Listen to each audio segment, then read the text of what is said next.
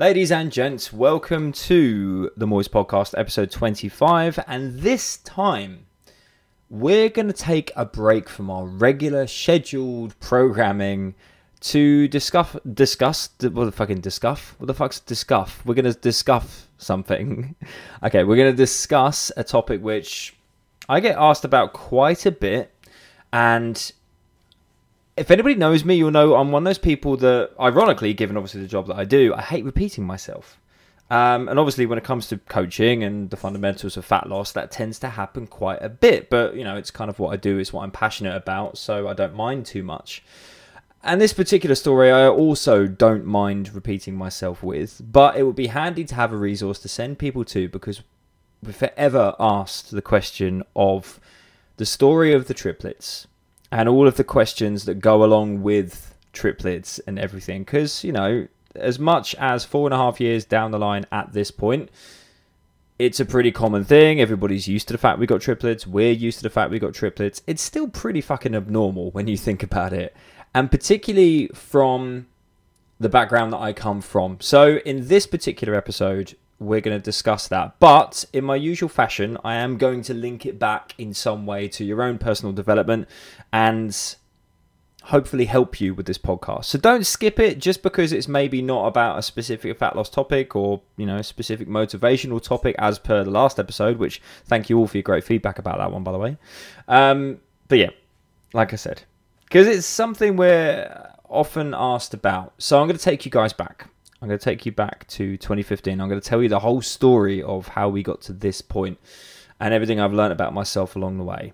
And in actual fact, I'm going to take you before 2015.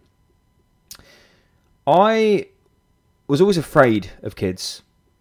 I was never ever good with kids. You know how you just, you know, sometimes you find that there's adults or young adults where they just meet children, they automatically know what to do. I never did. I didn't really grow up with any young kind of kids around me, no friends or had like younger siblings, whatever. And so I never really had that experience of kids. And so it always made me feel really awkward. It's like, how do you play with kids? What do you say? What do you do? Etc. And I suppose because of that, I was never particularly paternal. You know, of course, I wanted to tick the box. Of course, at some point, I wanted my own kids, but I never really imagined it. I never really saw it happening, and God knows, I never actually realized, really thought about how it would change me as a person and how, I don't know, how I would be. I guess. And obviously, through past and past relationships, etc., it was never something where the journey began. And to give you guys probably too much information, I've also never been one of those people that's ever actually got anybody pregnant. So the funny thing is, I never actually knew if my junk was working because it was like, well, I've never had any near misses. So I don't know. I guess my mum raised me well in that case. I was always very respectful and always very sensible. But moving away from that side of things, Rach and I got together and in 2015 we spoke about children and spoke about what we wanted and at that point neither of us were getting any younger. And she already had her two boys and it was a conversation that we had it was like you know what? Yeah i'm up for kids. Like as long as i end up having my own child then yeah i guess so. So we went on holiday to turkey for rachel's 30th birthday and we basically said that when we get back she's going to come off all of contraception, etc., and we'll just let nature run its course. Like I said, I didn't know if my junk was working, I didn't know what would happen, but I never wanted to be, I suppose, one of those couples that tried. Because it was one of those things where it was a case of I've always heard of people trying, and the stress itself causes people to, you know, nothing's happened. They put too much pressure on themselves, which I don't know if there's much science behind it. I've not researched it, but apparently, inadvertently, all of the stress, the cortisol, etc., can actually inhibit that happening. But I don't know if there's any fact behind that, so don't quote me on that. So, you know, 2015 continued on, and then one day I came home and Rach said, "Chris, there's a massive spider in the bedroom. Uh, massive spider. I need you to. I need you to sort it." So I was like, "Okay, cool. Yeah, no worries." So I went up to the bedroom and she said, "Oh, it's it's under the sheets. I've I've trapped it there." Or at least this this is how I remember it. I'm probably fuzzy, etc., because it was more what I was told and what happened, which is the thing that I remember most. And I pulled back the sheets, and there under the sheets is a little tiny baby grow, and a little pregnancy test that said positive. And I just looked at Rachel and went, "What?" And literally just like, "Oh my god!" Like eyes flooded. Uh, don't remember crying per se, but I do remember getting very watery eyed, and it was like, oh my god, you know, it's it's happening. And as I said, I was not someone that was ever actually very paternal, so like this is kind of a, a big thing because it's like I don't know what's going to happen here. And I suppose before I continue on, I should probably take you back to the birth of my first niece, Imogen, and Imi kind of massively helped me from a relationship with kid's perspective because she helped me relax. Because my brother and I had a good relationship because he trusted me etc I was able to kind of I guess be a lot more relaxed with Imogen than I normally would be with like other kids. I suppose other kids scared me because I was always worried about what was the right thing to do, what's the wrong thing to do. You know, you don't want to make them cry, and I had one of those faces that always made babies cry. So it was like whenever there was a baby, I tried my best not to kind of peer into the pram, etc. Because every single time I did, I made him cry. But with Imi, she took to me straight away, which really helped, and we had a great kind of uncle niece uh, relationship. And so I was able to, I suppose, become a bit more paternal.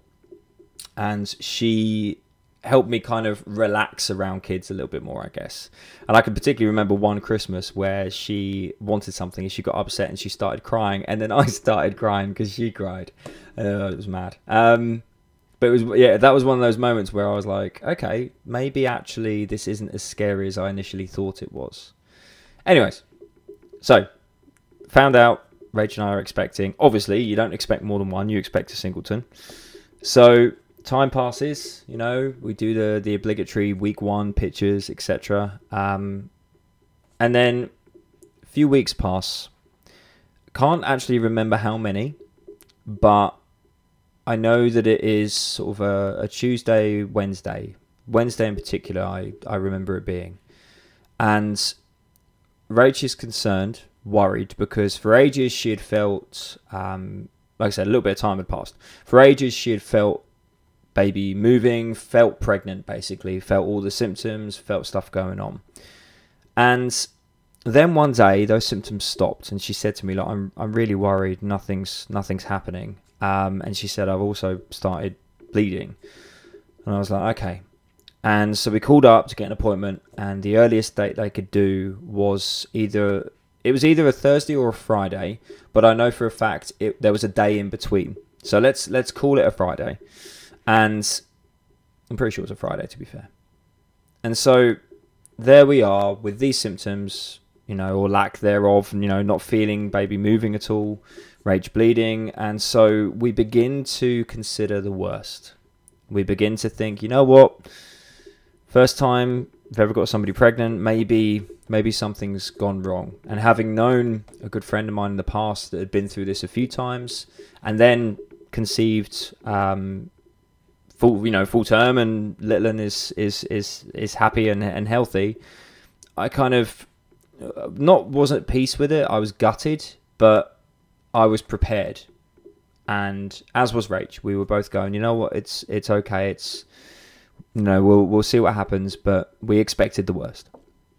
So the Thursday rolls around and we have the shittest day you could think of, like properly awful day, like just knowing that we've got this appointment on the Friday and just being like, you know what, it's just you know, and and the more and more conversations we have, the more and more pessimistic it becomes.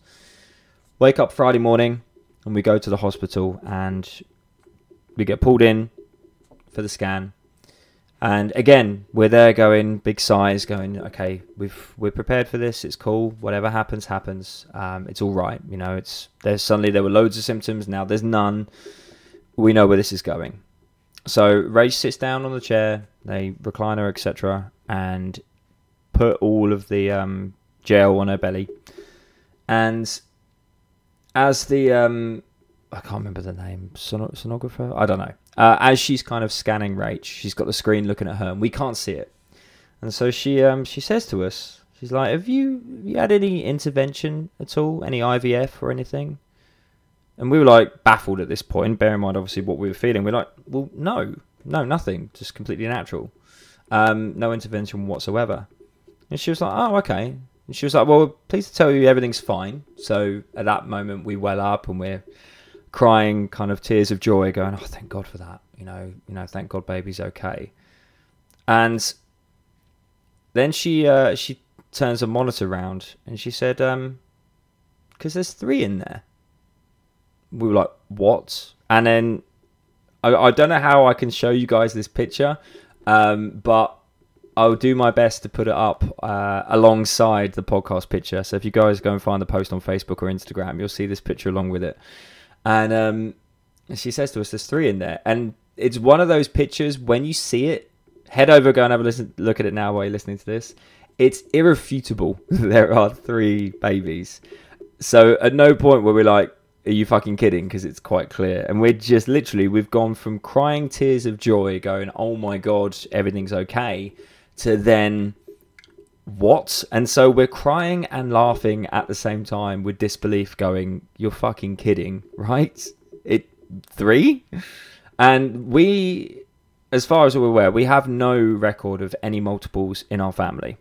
I've looked on my side as far back as I can. Rachel's looked on her side as far back as she can, and we cannot find any evidence of multiples whatsoever. Um, and so we're absolutely baffled at this point, and obviously she confirms it. She's like, yeah, it's definitely definitely three babies, and they're all doing well. You were expecting triplets, and so like I think she pulls in like two or three or even four more um, like nurses etc. Going, you've got to come and have a look at this, and so we become this little bit of a circus kind of thing, which was a lovely feeling to be honest. It wasn't a bad one, and then we leave and we're then talking to the nurses etc. And it's like this is crazy, and then we start, I mean, obviously being given advice and um, you know getting assigned our um, who are not nurses etc are going to be uh, who are midwife etc is actually I don't think it was midwife um, another term like chief nurse. I can't remember honestly four and a half years. It was it was all a bit of a blur as you can probably imagine. And so we get in the car and obviously we're told family. Still in fucking disbelief going okay so we were hoping for one and we've got three. Um, and they had said to us that you have to be prepared that firstly it may very well be that not all three make full term. And they said also in terms of uh, options available and this is something they actually repeated in every appointment we had obviously up until a certain point that we could elect to do what's called a reduction. So if for financial or physical reasons um, we said no we we we can't do triplets, then they could reduce to twins, or they could actually reduce to a singleton. Obviously, as long as it was early enough, they were able to do that. Now, Rachel and I obviously took the stance from the word go to say no. Nature has run its course with us, and this has ended up happening, and so no, we're going to let nature run its course continually. You know, it's it's scary as shit, but I just I remember tears in my eyes, like smiling and laughing at the same time, just looking at Rach with her absolute look of shock, and just saying, "We'll make it work. We'll make it work." And so we get in the car, and obviously we start calling family. And I remember the conversations with Rachel's mum. I remember conversations with my mum, and just saying like they were going, "You're kidding," and they genuinely thought we were pulling their leg. They genuinely thought we were taking the piss, going, like no okay yeah very funny come on what actually happened? Um but obviously after a certain amount of no no no we are serious and of course forwarding them the picture of the scan the reaction from both of them was pretty much the same. Fucking hell. And obviously then we were then kind of given i suppose a um, a special uh, gestation plan, pregnancy plan, whatever you want to call it, um, where we were scanned every two weeks. Uh, and every other scan was with our kind of main physician, doctor. Again, I'm I'm dicing American words, but it doesn't really matter. Um, and then there was the kind of the, the debacle of on Christmas Eve, no, sorry, New Year's Eve, um, in 2015 we had our scan, and it was around that point where it was just a little bit early to sex the babies, and they basically said to us that you know we we're pretty certain. So we're like, yeah, go on then, tell us. So like I said, New Year's Eve, that will come in come into yeah, that will be more relevant later on. You'll see. And they said uh, they scanned baby number one. They went, okay, yep, that's uh, that's definitely a boy. And then they moved down to uh, to baby number two, which um, uh, well ended up being Polly. Baby number sorry, baby number three at the top was Penny. Baby number two uh, was or triplet number two was Polly, and triplet number one was William because he was closest to the cervix. Uh, cervix. He was down the bottom basically. Uh, and they were baby number two. Yep, that's uh, that's definitely a boy as well. And then they moved down to William, and they're like, okay, yeah, baby number three is actually a boy, so we're expecting you know three boys. And so part of us was like, okay, amazing, but then the other part of us was like, okay, so we've already got the two boys with Harrison and Jacob, and now we're going to get three more boys. And part of us, well. I, I can't vouch for Rach, only with the conversations we have, but part of me was disappointed. I suppose maybe because of the relationship that I'd built up with Imogen, but part of me was like, you know what, if I'm going to have three babies at once, at least let me have both, you know, let me tick both boxes of getting a son and a daughter at the same time. But obviously, it was a case of, you know what, it's cool, you know, three boys. And so we started to come up with names. We only actually ever came up with two, um, and thankfully so. Because two weeks later, we had another scan as planned. And they said, uh, "Would you like us to sex the babies?" And we said, "Oh, actually, they did do it last week, but yeah, if you could confirm that, that'd be great." And so they uh, they scanned scanned Rach again, and they went, um, "Okay, so triplet three is a girl, triplet two is a girl, and triplet number one is is a boy." And we went, well, hang on a second. We got told it was three boys, and they joked obviously about it being New Year's Eve, and they went, "What were they drunk?" it's quite clearly two girls and a boy, and obviously that's how things stayed. Uh, and we ended up with our William, Polly, and Penny, born on the 21st of April, um, Queen's 90th birthday, which then ended up being a bit of a celebrity moment. It was the first triplets in St Richard's uh, Hospital in Chichester for as long as they could remember. Um, and it was quite obviously this event in I suppose the local community, and we embraced that. You know, it was nice to feel special. You know, it was nice to do something abnormal. And gentlemen from the Observer reached out to us. We didn't contact them. They just said, "Look, we'd love to cover it." Wonderful guy called Stephen, who then continued to cover the triplets for subsequent years and birthdays, etc. Which was yeah, it was awesome. And I suppose the the funny thing about it was to tell you, I suppose, the story of the birth. It was once again a Thursday morning, and during kind of Rachel's pregnancy, she'd had so many kind of uncomfortable. It was so uncomfortable for her, bless her, and she did amazingly. Um, and we had like five like duvets on the bed, etc., to make sure that she was soft and as comfortable as possible. Her IT bands were ridiculously tight, which a lot of you girls will probably know happens during pregnancy and I was foam rolling her IT bands quite often each night. Um, obviously, bio oil and cocoa butter were being used by the bucket load, and obviously the plans were in place, building cots, you know, the standard stuff you do with with singletons, of course. And I remember it was obviously Thursday twenty first, and it was a Thursday morning, and I had PT sessions. So I remember being in the gym with uh, one of my clients, Charlotte, and Rach texted me, and the text said, uh, "Can you call me when you get a moment or when you get a sec?" Um, and so you know, it was pretty unurgent text message. You know, when you get a second, and so I was with Charlotte. And I said, "Okay, just give me two seconds. I've just got to call Rach." So I call her up, and she's like, um, "Yeah, I think I'm in labour." And I was like, "What? What? What?" And she was like, "Yeah, it's. Uh, I think I think it started. Um, so, and the the thing that we kind of knew about Rach from what she'd said about Harrison Jacob was that she labours quick, and so she called her mum, and she by calling her mum, her mum then called an ambulance, and I was like, right, okay, I'm I'm on my way. So I said to Charlotte, I was like, I have to go.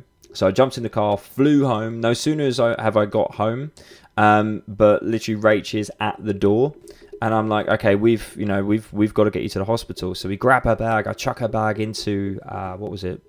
The BMW I had at the time, a one series. So I chucked her bag into that, ready to race to the hospital.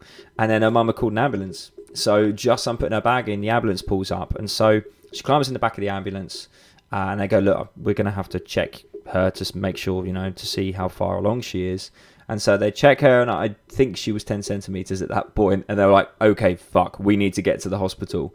Um, so by that point, it was like, right, we ain't driving, we're going blue lighted. So jumps in the back of the ambulance. She starts obviously getting some um, some some gas and air, and you know we're flying towards St Richards, uh, going the old way in Felpham for some reason. So we didn't go the faster route, no idea why, and so we're bombing it along, and she's kind of holding back as best she can, um, and very very nearly kind of giving birth on the side of the road of the A27. Um, so we, we get to the hospital. Literally, she gets in. She gets into the room. No sooner do we basically get into the room, but we, all of the guys kind of go out. You know, midwife, etc., go out to get everything sorted, and she's given birth to William. William's kind of out, and he's uh, and she's bless her. She's going. I'm I'm sorry, William. Kind of worried that you know she couldn't kind of hold him in anymore, and um, so yeah. So William William is born. Um, which was just amazing. And then Rach was immediately whisked into operating theatre, um, obviously ready for the girls because the initial plan was all three of them were going to be C-section because it was just going to be too dangerous to deliver naturally because of you know the potential risk to each of the um, each of the bubs. To clarify, by the way, they were all in their own individual sacs and they all had their own individual placentas, which is one of the reasons they were able to go full term and be healthy, happy babies. And so she gets whisked away, and they're kind of checking William over, and I'm just um, tears are rolling down my face. I'm like, that's that's my son. That's that's crazy. I've just seen him born, and it was mad. Um, and so I get kind of I don my gear, which basically looks like a fucking boiler suit, full on PPE with with white Wellington boots. There's again a picture on my social media if you go back far enough. And then I go in through into the operating room, and they're prepping Rach, and the team were incredible from midwife to surgeon. I still remember their names midwife Mel, uh, the surgeon, um, Alison. Absolutely in fucking incredible. And then, of course, then you had the, the neonatal team of uh, Amanda and Ords and everybody. Too many names to even mention at this point, but you guys were incredible. Um, hopefully, they're listening. Who knows? And so we're there, and kind of they go, Well, William's come naturally. He's kind of forced our hand a little bit here. So let's see if we can do the same with the girls. So William was born at 9:02, and so for the next 40 odd minutes, um, they're trying to deliver the girls naturally. And what basically Alison, the surgeon's doing, is basically trying to push what I think is Penelope back, so that Polly can be born, and then Penny, Penny can come after. Penny being the impatient little shit, as she still is, four and a half years on, she didn't want to wait. So both Polly and Penny were fighting to come at the same time. And for 40 minutes they were doing this going like i'm going to be first i'm going to be first. And again it really does echo their personalities nowadays. We have more fights between the girls than we do william and the girls. And so eventually they go look really sorry but we're going to have to elect for emergency c-section because it's just not going to happen. Um, we've you know we, have tried but we just can't. So the girls are born via c-section. Polly 944 penny 945 um, and obviously they, they, kind of they show them to us and they're whisked away. So not quite as intimate as, as william was. William got to kind of lay on rachel's chest the moment he was born. However with the girls they were kind of whisked away and checked etc and a very tricky circumstance then came around with penelope now polly and william doing okay they were 32 weeks plus a day so early but then to be expected with multiples and what followed was a terrifying night because babes are born. Rach is then whisked away. Um, you know, the aftermath, etc., were then put into uh, a bed down um, in Tangmere Ward, I think it was, in Chi. And we got the curtain around us, etc., and they said, right, you know, we're going to get everything sorted, make sure babes are okay, and then later on you'll be able to come up and see them. So the night kind of rolls on, and we get told about little Penelope and little Penelope's not doing too well with the breathing side of things. Polly and William are obviously very early, so they're in neonatal. They are being very closely monitored, but they're not needing any additional support bar a little bit of oxygen. Whereas Penelope is being a little madam. She's needing oxygen, um, and then she was needing, I, I think it's called in, intubation, um, but she was needing additional support to breathe, which isn't uncommon with early babes, but obviously it was an abnormal circumstance given w- how William and Polly were doing, particularly William, obviously being born naturally, and apparently it's something to do with the compression that happens to the rib cage or to babes when they're born, which kind of helps them with their kind of development. But either way, one of the last things that gets developed in a baby's kind of gestation is their lungs, you know. So as the night goes on, we go up to see babes, etc. Um, we get to have our, our did we have our cuddles? Such a blur. Either way, I, I think we get to go and see them. Um, yeah, we do get to go and see them, but we didn't have cuddles. We didn't have cuddles till like four days later. I remember now. But Penny's not doing great.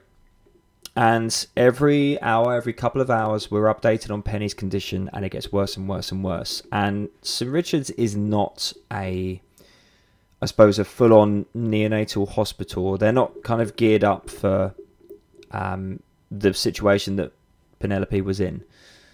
And so as the night went on, they would regularly update us, and every single time it got worse and worse and worse. And so this amazing, beautiful moment turned into an incredibly scary moment because our little girl was not doing great.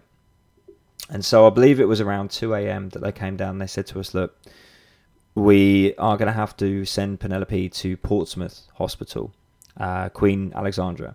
We're going to have to to send her over to Q and A because she needs more care than we're able to give here." And so, in the early hours of Friday 22nd, Penny is whisked off. So we're then left with the two of them in St. Richard's and Penny's off at QA.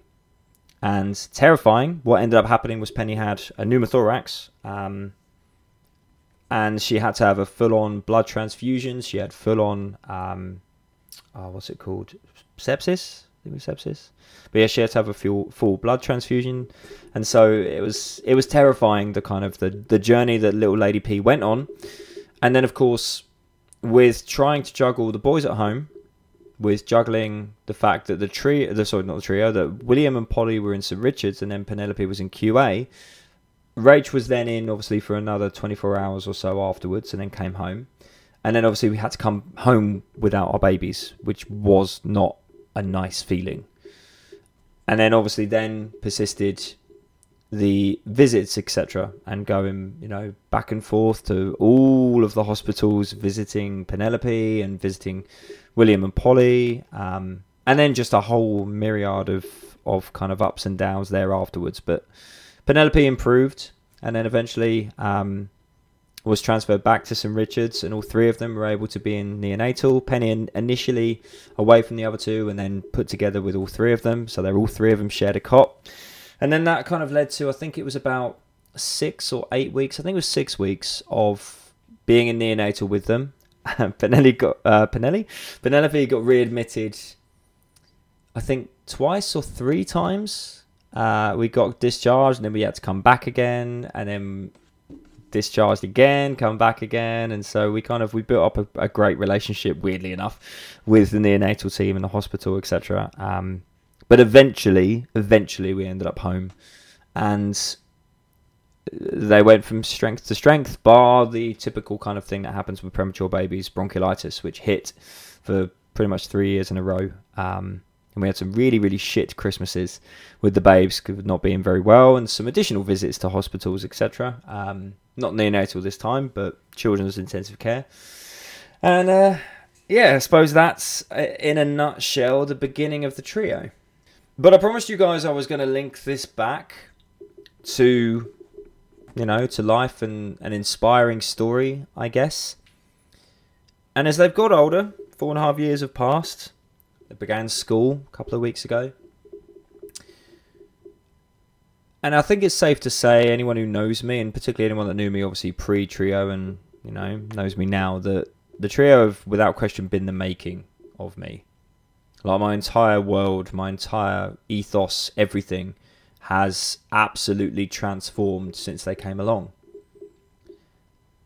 From being, I suppose, the least paternal man you would ever meet, like I said, terrified of kids, to then I suppose being as hands on as I possibly can be. Now, don't get me wrong, you know, with triplets, you need both parents. Okay, you can't raise well, you can raise triplets on your own, but you know, it, it helps if both parents are kind of supporting each other. And Rach and I did, you know, and we still do. We still, you know, balance the trio together. And during that time, obviously, I took the decision to go completely self-employed. Um, not only did I change my job, going from working with the NHS, um, but I then change my job to then be part time so I could build my business. And then obviously, we then went full time, which was a terrifying thing to do. My granddad actually reminded me of how terrifying that was the other day when he said to me, I still can't believe that you had newborn triplets at home and you decided to jack in your guaranteed income to provide your own income.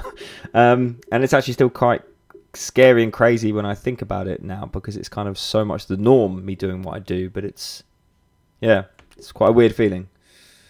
And so I suppose, like I said, the the thing to take away from this is first and foremost, don't ever think you're not capable of something.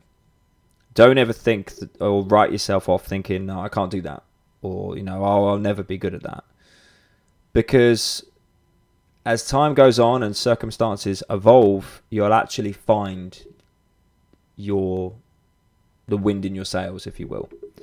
You'll actually find that when you're put in a situation which challenges you, it's basically a fight or flight situation. That a lot of the time you'll fight, and a lot of the time you'll prove to yourself something which you thought you weren't capable of. Which leads me nicely into, I suppose, the second point to put put across, which is triplets, man. triplets is terrifying on paper. Absolutely terrifying. You ask anybody. I mean, hell, it, it, may very well be the reason that you've listened to this podcast. You know, the thing of going, oh my God, I don't know how you guys do it. And even now, four and a half years on, we still get asked that question. I don't know how you guys do it, or that statement, if you will. And maybe I'm lucky individually because I don't know any different. I've never had a singleton.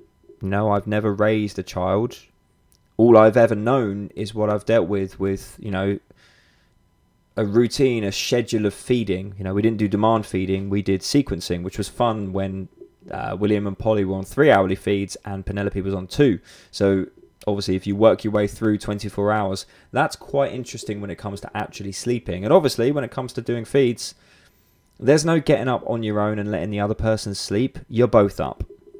And so, I suppose to any dads that are listening to this, where it's a case of going, oh, I need my sleep because I need to go to work and I need my other half to kind of do the feeding. It's like, no, I still had to work. And when I say work, by the way, I mean get up in the morning, train myself. About quarter past five, I'd start training. So, you know, I'd leave home about five, get to the gym about quarter past five, train myself for about an hour.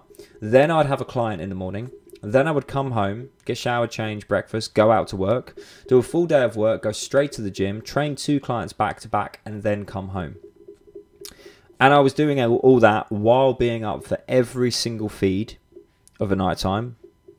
And like I said, that, that segues me quite nicely into the point of you don't know what you're capable of until you find yourself in a situation which you have to just get on with it. And again, like I said, I am quite lucky in the sense of I don't have that contrast of no, raising a singleton and then raising triplets. It's all I've known. But at the end of the day, just telling you guys about that schedule and the feeding schedule and my work schedule and having to juggle all of that alongside everything should tell you that you're capable of so much more than you think you're capable of. And sometimes I'm not going to lie and as as a coach sometimes because I remember like running for weeks on end on bugger all sleep. You know, I mean literally bugger all. You'd get 45 minutes wake up, another 45 minutes wake up if you were lucky. If the trio were tricky at feeding, or Penelope was very tricky at feeding, we had to tube feed her at home, and she was sick a lot. Uh, so much so we went through multiple different formulas, etc. Um, to kind of see maybe she was lactose intolerant, etc. But that's another story. Um, with her, she was a bugger of feeding. So a lot of times she would throw up her milk and then she'd wake up early because she was hungry, or, you know, we would then have to be up even longer cleaning or, you know, trying to get an additional feed down her. But during that time and still running a you know two jobs basically, managing my NHS job and obviously um, managing my business and growing the business. It's one of those times when sometimes when people say, "Oh, I'm you know I'm really tired. I've been really busy this week," or things like that, I have to compose myself because sometimes my automatic bias, my automatic experience can put me in a dangerous zone of being unempathetic. If that's a word, unempathetic. Going, are you serious? I got triplets. You know, I I did all that stuff for months, literally months on end, uh, years even. But obviously, you have to recognize that everybody's circumstance is different, and stress and the things we go to is a matter of contrast. You know, it's a matter of experience. Until I had experienced the stress and the sheer workload and tiredness that we experienced raising the trio in that first year, and obviously, I suppose, every year since, but particularly the first year, then you would say that there was, you know, you, you didn't have that contrast to be able to, to gain experience from. We didn't have that ability to go, oh no, we've been more tired than this, or oh my god, no, I've I've worked harder than this. You know, hell, my only experience of kind of working super hard was AFD shifts when I had a brief spell as an assistant manager at Harvester, where you'd work from like half past seven in the morning right the way through to one a.m. Uh, but be on your feet all day long for maybe and maybe get a half an hour break if you were lucky. Um, but that was kind of like the hardest I'd ever known it until the trio. So I suppose to round off this podcast, which is actually the longest podcast I've done, thank you for sticking with it if you're still here, is experience is everything and contrast is everything. You are capable of way more than you will ever give yourself credit for. You're able to deal with way more stress running on way more empty than you ever have. But until you experience that, until you go through it, you will never know. And you will always set your bar low in terms of what you can actually deal with.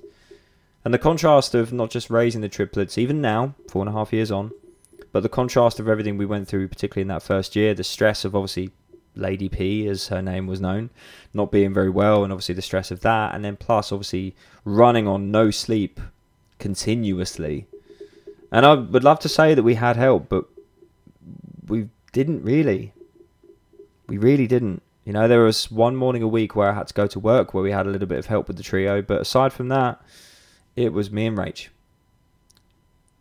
And if you are struggling with adherence to your program, juggling life, stress of life, anything you're going through, I don't know, maybe this podcast will help particularly maybe if you're struggling with parenting, maybe you're struggling with your kids being little sods, you know, not doing what doing what kids do, testing you to your limits. Maybe you'll listen to this and go, actually, you know what? I can manage this. Who knows? Maybe. I hope so. That's why I've recorded this podcast. And also so that, you know, there's a resource for people to go to to be able to listen to the highlight reel of, uh, not so much highlights, but you know what I mean, of having triplets. And so here we are, four and a half years on.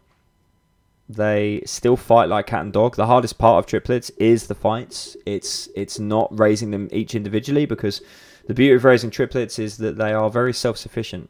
Uh, when you go out with one of them, for example, they are incredibly easy. They're brilliant kids. You know, I do like to think that we've done a really good job. Um, but with them together, they do fight. You know, particularly the girls. They fight like cat and dog. When they get on, it's beautiful. It's a house full of laughter and noise. And sometimes uh, my clients will say to me on a Friday, like, "Mate, where's my where's my check-in response?" And I have to say to them, particularly at the moment, just as the kids are getting back into school, it's like, it's coming, but I can't record it when I've got this much noise immediately behind me. And that's the thing, I suppose, a lot of people don't realize. I would love to kind of do a documentary of kind of a day in the life for us. And funny thing, true story, by the way. I know I said I'm end this podcast, but one final thing to let you guys know about. Um, we were actually approached and filmed for a documentary uh, right in the very beginning of the uh, the trio. We were approached by a company that came along and filmed uh, part of a pilot for a uh, a show that we were going to be on, all about kind of the um, raising multiples and um, yeah, all of that. And they were going to kind of catch up with us over time and kind of be with us for the first year, which was going to be really cool. Um, but annoyingly, it was during the time that a boss at BBC Two had kind of changed, and so they um, they decided to cut the funding for the project, which was gutting because it would have been a beautiful memory, um, and it would have been you know quite cool. Let's not beat around the bush, but it's uh, it, yeah, it would have been an interesting one to show people kind of just what we've dealt with, I guess. And I suppose this is the thing because I'm quite blasé about things, because I'm, I suppose, quite a chilled out bloke, and because I've got quite an open mind. People never envisage that life is too stressful for us. You know, they see it on paper, but then they see that the way that we are, and they think, oh, you know what, they manage it well. And there's times that we've not managed it well. You know, it's it's pushed Rach and I multiple times to very very difficult places and breaking points, and it's really been the making of our relationship in a way because by testing us as much as it has in our resolve, it's actually brought us closer. Um, so it's a funny old thing. But anyways, here we are, nearly double the length of a normal podcast, a double whammy for you guys. Hopefully you've enjoyed this. Um, but thanks for listening. That's the story of the triplets, or at least the main parts. Obviously, there's so many different stories I could get into, so many different things I could tell you, but the main thing to remember, like, like I said, is you are capable of way more than you will ever give yourself credit for. And potentially the only time you'll ever realize what you're capable of is when you have no choice. As we didn't, you know, we're given triplets to raise. Mother Nature kept them alive for us. We did our very best for them. And so we deal with the cards we're dealt and continue to do so. But just always remember that any circumstance that you are in, any circumstance that you find you're having trouble with or struggling to manage, just remember, as my old stepdad always used to say to me, there's always a bigger fish. There's always people going through worse. And even with us with the triplets, you know, we've watched multiple programs since of people that have had quads and quints and sextuplets, etc. And I suppose it's always a perspective to recognize that actually, even though we've been through more than most people will ever experience, that what we have done and continue to do is something that nobody will ever understand, will ever experience. We are very lucky, incredibly lucky to have been blessed with what we have, to be given this experience. Uh, I don't believe in any kind of God, etc., but you know, for some reason, Mother Nature chose for us to go through this, uh, which is really ironic. The most or the least paternal man in the world fuck it, let's give him triplets. let's, let's give him five fucking kids. Folks, thank you for listening to this very special episode. Um, if you've got to this point, really appreciate it. Um, thank you for listening to episode 25. Like I said, these podcasts will always be a plethora of different things from lifestyle to stories to obviously advice. I hope you're enjoying them. 25 episodes in. Suppose you could call this what 25 and episode 26, but no, we won't. This is just a long special edition episode 25.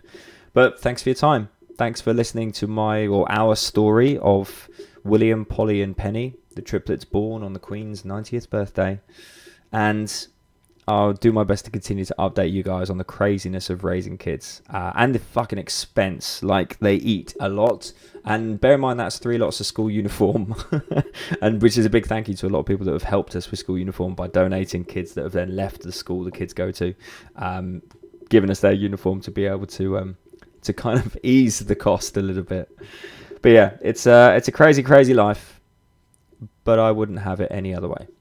I'm very lucky to do what I do, and I'm very, very lucky to have the life that I have.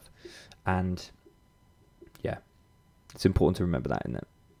Folks, have an amazing week, and I will see you for episode 26. Toodles.